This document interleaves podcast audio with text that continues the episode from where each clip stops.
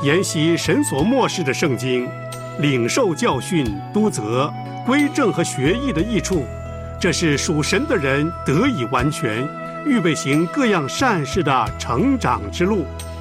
欢迎收听《真道分解》。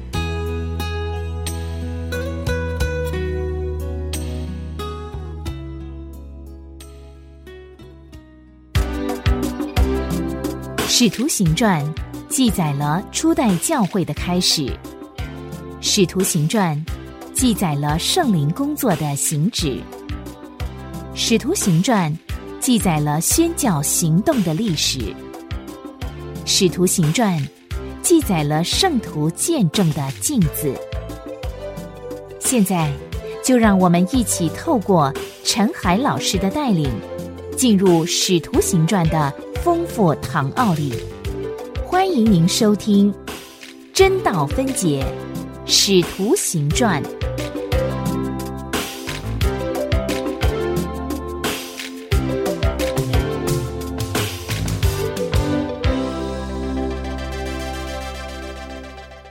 亲爱的弟兄姐妹平安，欢迎您收听《真道分解》节目。我们要一起来研读新约使徒行传。我是陈海，海洋的海。欢迎您每天用三十分钟的时间和我一起来研读。今天我们要进入第三十一堂课的课程。今天我们要读两段经文，一段是十四章二十一到二十八节，另外一段是十五章的一到三十五节。我们先来读十四章二十一到二十八节这段经文。十四章二十一节开始。对那城里的人传了福音，使好些人做门徒，就回路斯德、以哥念、安提阿去，兼顾门徒的心，劝他们恒守所信的道。又说：我们进入神的国，必须经历许多艰难。二人在各教会中选立了长老，又进食祷告，就把他们交托所信的主。二人经过比西底，来到庞菲利亚，在别家讲了道。就下亚大利去，从那里坐船往安提阿去。当初他们被众人所托，蒙神之恩，要办现在所做之功，就是在这地方。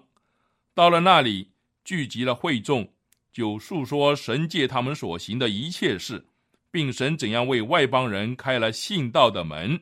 二人就在那里同门徒住了多日。我们第一段经文就念到这里。这是保罗第一次宣教旅行回程中所发生的事情。他最后访问的地点是特皮。他在特皮的施工可能比较安静平和，圣经没有记录他的细节。但这段经文一开头呢，提到他们在那个城里传福音，使好些人做门徒，然后他们就回去了。从其他的经文中，我们可以知道。使徒在特比遇见了一个朋友、同伴和助手该由。到特比之前，整个行程都充满了压力和紧张，可能逼迫他们的犹太人不知道保罗一行已经到了特比。显然，他们没有尾随而来。从特比到大树是绵延的山路，保罗和他的同工可以从特比搭船，快速通过溪流机。到达叙利亚的安提亚，这是他们回到原先打发他出来的教会最便捷的一条路，这也是最快速、最安全的走法。因为比起他们现在采取的走法，距离要短得多。但是他们却舍弃这个路线，再回到三十多公里路远的路斯德，然后呢，又走了六十多公里到以哥念，从那里又行了一百公里。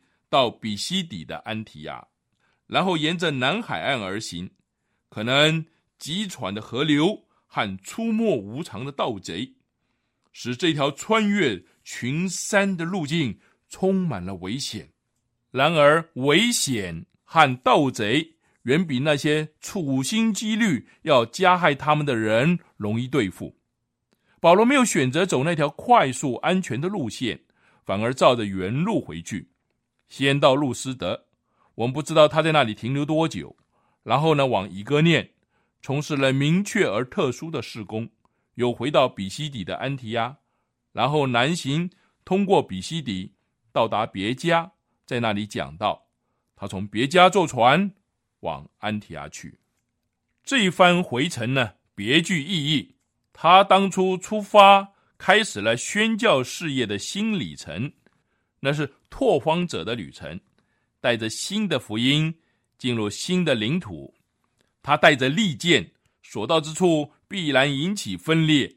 合成的人分成两个阵营：相信者和毁谤者，充满嫉妒的人和满心喜乐的人。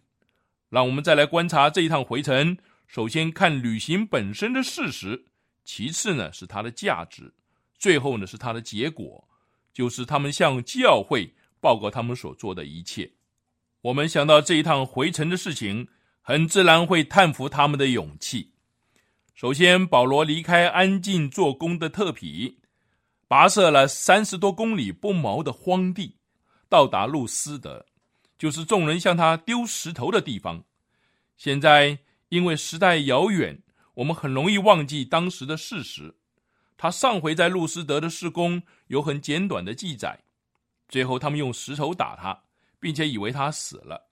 就路斯德这个地方而言呢，他的施工已经走到了穷途末路。二十多年之后，他仍然记得那次被石头打的经历，在格林多后书十一章二十五节。那里保罗说被石头打了一次，毫无疑问的，这次经历在他的肉体上留下的痕迹，终其一生都没有磨灭。他的第一次旅行在特比告一个段落，如今他大可以取捷径，由大树经溪流基返回安提亚，但是他没有如此行，他回到被石头打的地方，回到受苦之地。在那里，他的同胞对他心怀仇恨，他试图领向光明的那些人对他的反对正在热烈展开。他们曾在那里用石头打他，并且以为他死了，把他拖到城外。然后他从路斯德又走了六十多公里到以哥念。当初他是在匆忙中逃离以哥念的，他头一次在那里讲道，就遭遇到危险。他们因此多停了几天。后来，他的朋友发现有人阴谋要杀害他，他就在朋友的劝告下逃离了那个城。由于那些人的阴谋没有得逞，他们显然仍然积恨在心。他离开以哥念以后，又跋涉了一百公里，经过险象环生的荒野吕高尼，再次回到比西底的安提亚。这是他曾经被赶逐出去的地方。安提亚人因为拒绝他的道，而将他驱逐出境。我们读完这一段经文，实在不能不看出保罗和他同工的勇气。如果这趟回程没有特殊的价值，那么他们就是徒具匹夫之勇啊！他为什么寻这一条路线回去呢？答案见于他所做的事情。他回到路斯德去寻找那一小群使徒，回到以哥念去探望那些相信的人。他也为同样的目的回到了安提亚。他回去的目的在于对各地的信徒的坚立、勉励和组织他们。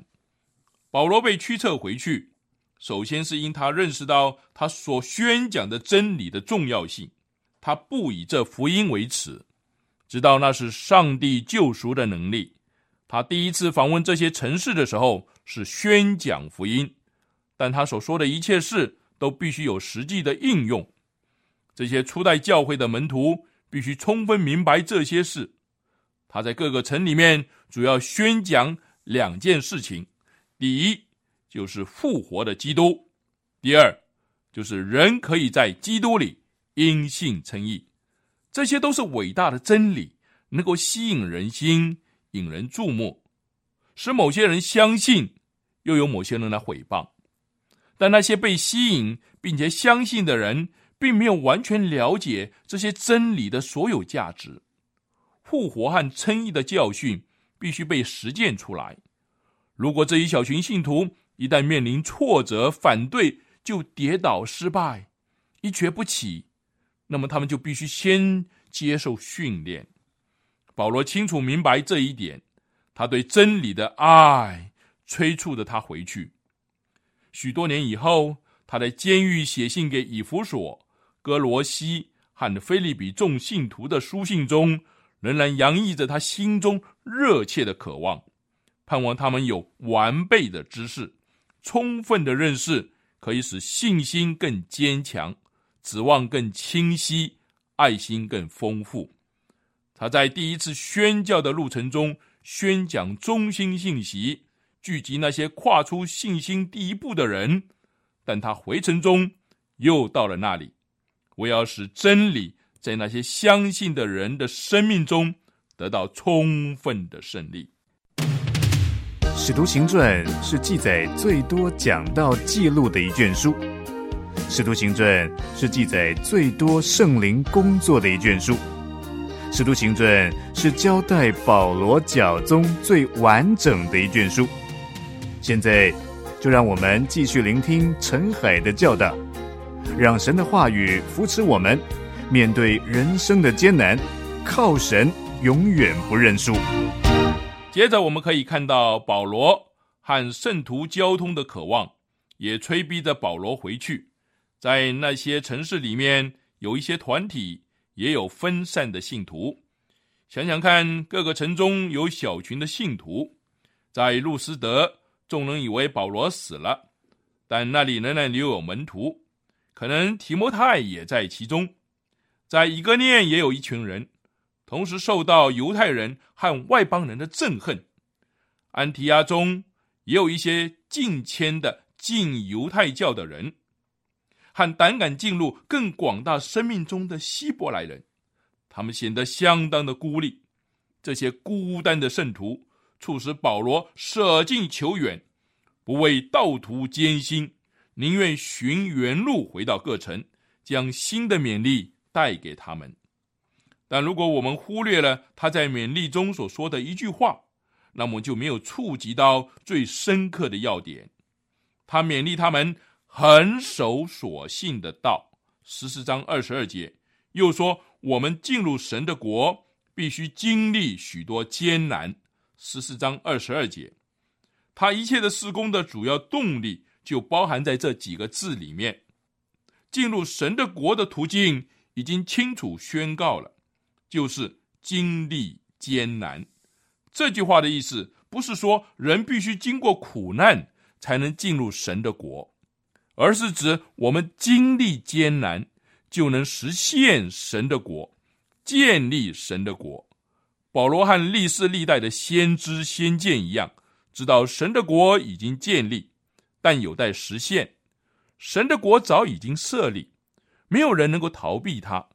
我们不能明白暴风雨中的挣扎、战争的奥秘，和众使徒迈向最终结的时候所面临的冲突和困惑。但我们知道，这一切都在神的国里。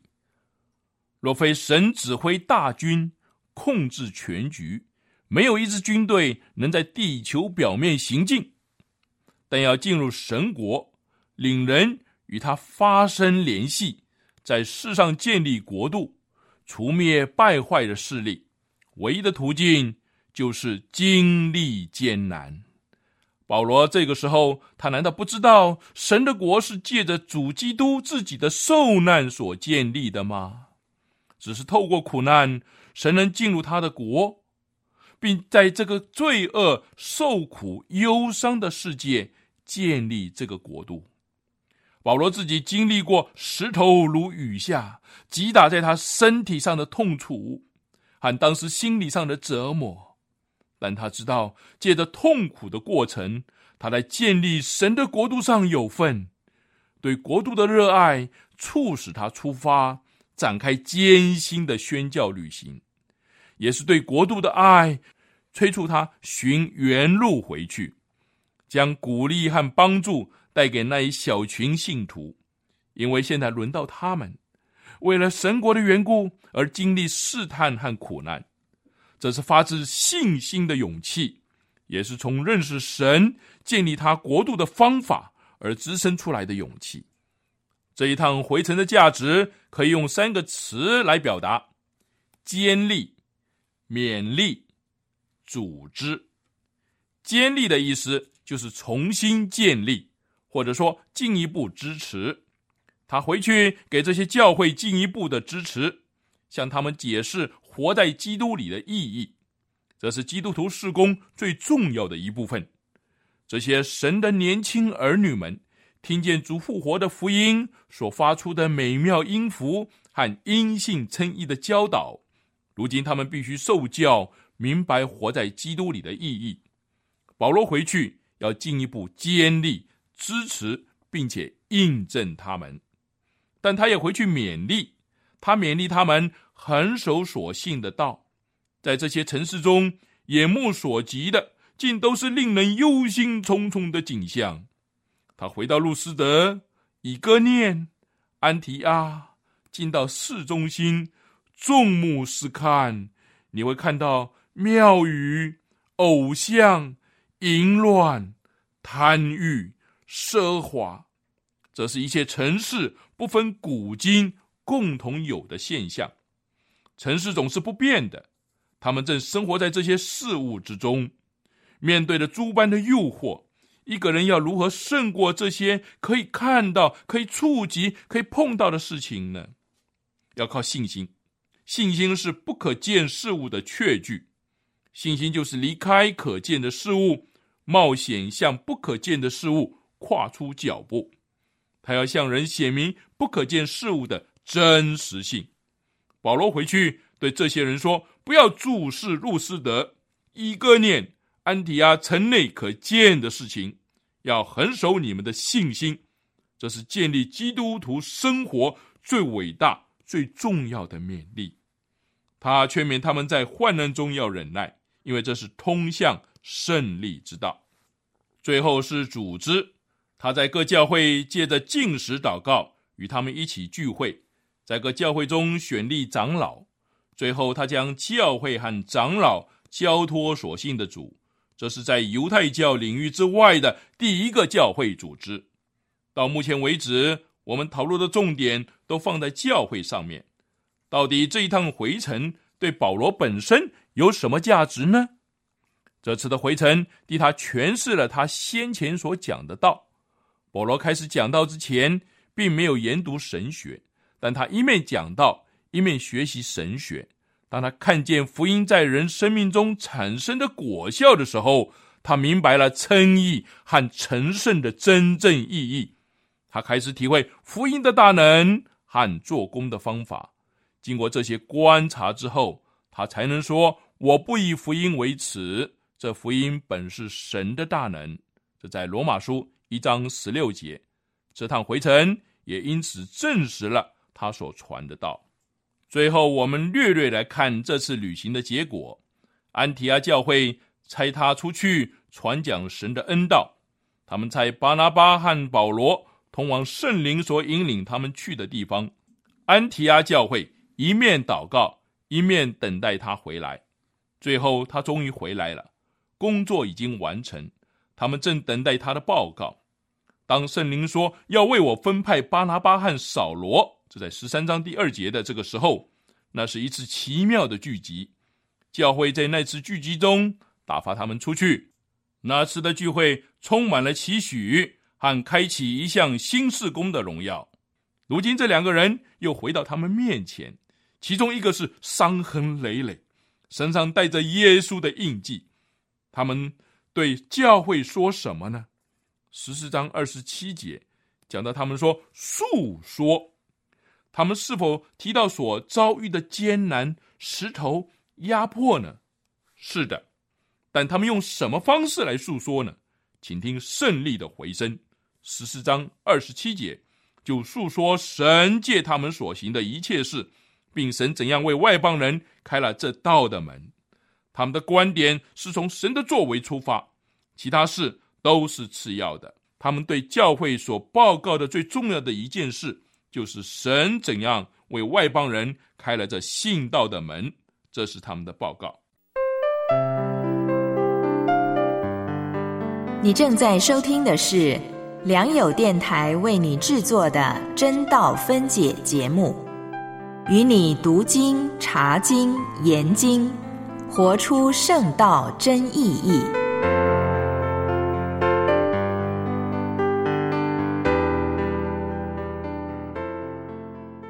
接着，我们来念《使徒行传》第十五章一到三十五节。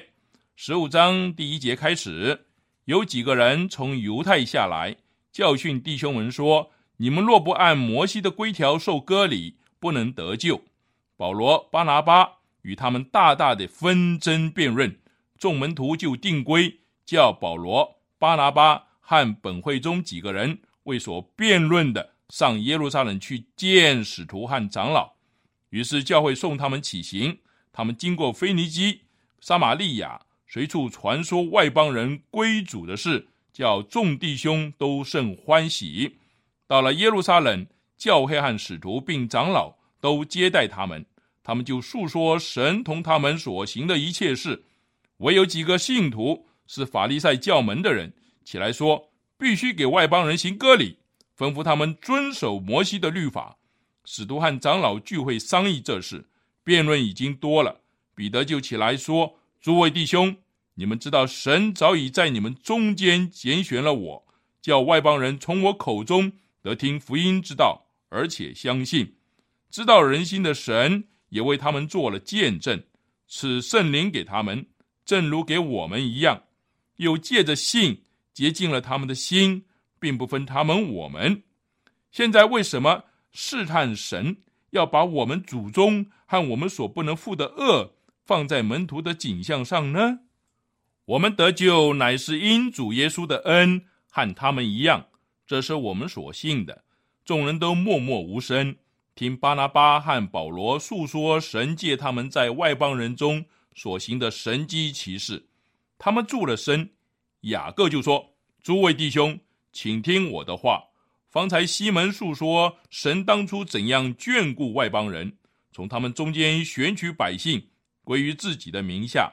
众先知的话也与这意思相合，正如经上所写的：“此后我要回来，重新修造大卫倒塌的帐幕，把那破坏的重新修造建立起来，叫余剩的人，就是凡称为我名下的外邦人都寻求主。”这话是从创世以来显明这事的主说的，所以据我的意见，不可为难那归服神的外邦人，只要写信吩咐他们境界偶像的污秽和奸淫，并勒死的牲畜和血。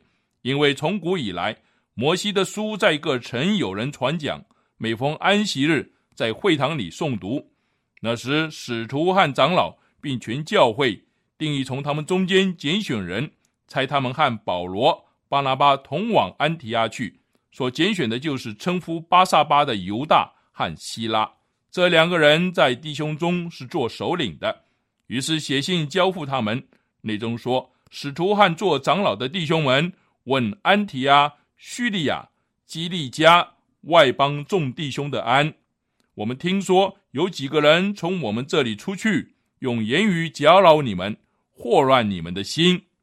其实我们并没有吩咐他们，所以我们同心定义，拣选几个人，差他们同我们所亲爱的巴拿巴和保罗往你们那里去。这二人是为我主耶稣基督的名不顾性命的。我们就差了犹大和希拉，他们也要亲口述说这些事，因为圣灵和我们定义，不将别的重担放在你们身上，唯有几件事。是不可少的，就是境界祭偶像的物和血，并勒死的牲畜和奸淫。这几件你们若能自己境界不犯就好了。愿你们平安。他们既奉了差遣，就下安提阿去，聚集众人，交付书信。众人念了，因为信上安慰的话，就欢喜了。犹大和希拉也是先知，就用许多话劝勉弟兄，兼顾他们。住了些日子，弟兄们打发他们平平安安地回到差遣他们的人那里去。但保罗和巴拿巴仍住在安提阿，和许多别人一同教训人，传主的道。这段经文我们就念到这里。这一段经文的记载，有时被人称作基督教会的第一次大公会议。耶路撒冷的这次聚集呢，并不是各教会推派代表来开会，而只是耶路撒冷教会接待从安提阿教会来的代表所举行的聚会。这个聚会要讨论宣教事工上的一个重要问题。这次耶路撒冷的聚会目的在互相商议，而不是做最后的教义上的决定。这里让我们明白一个会议应该是什么样子，并且由这里可以看出以后许多所谓的会议呢，常常犯的一个错误。这里第一次的会议之后的每一次大公会议，目的都在研拟某种仪式，制定表达某项重要真理的信条。但这次耶路撒冷的会议呢，却不是这个样子。我们已经说过了。这次会议的真正的功能，在商讨一个急迫的问题，并且找出可以实行的方针。然而，像这一类的研讨和探索，必然对未来的发展产生重大的影响。当代表们在耶路撒冷聚集的时候，他们讨论的是由宣教中心安提阿教会所产生的问题。这个问题。是由从犹太来的人所引出来的。这些人不是控告外邦信徒不受割礼，而是坚持他们若不受割礼就不能得救。这是一个很严重的问题。会议就是针对这个来召开的，要听听安提阿教会代表的报告。他的目的不是要知道耶路撒冷教会对此有何权威性的评论和指示。让安提阿的教会去奉行会议的宗旨，是在面对这样严重的情况的时候，联合更多的基督徒来共同讨论，来谋商。因此，这是一段很重要的经文，重要的讨论。我们在下一课会详细的谈论这些讨论。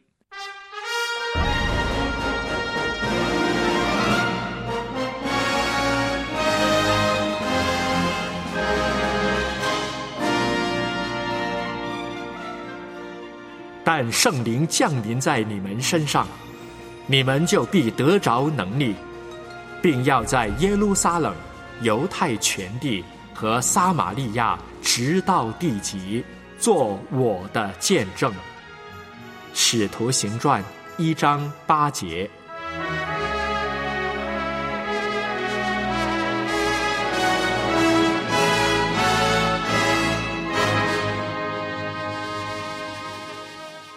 今天我们的课程就上到这里，你也可以上我们的良友网站收听当天的真道分解节目。愿上帝赐给您智慧，明白他的话语。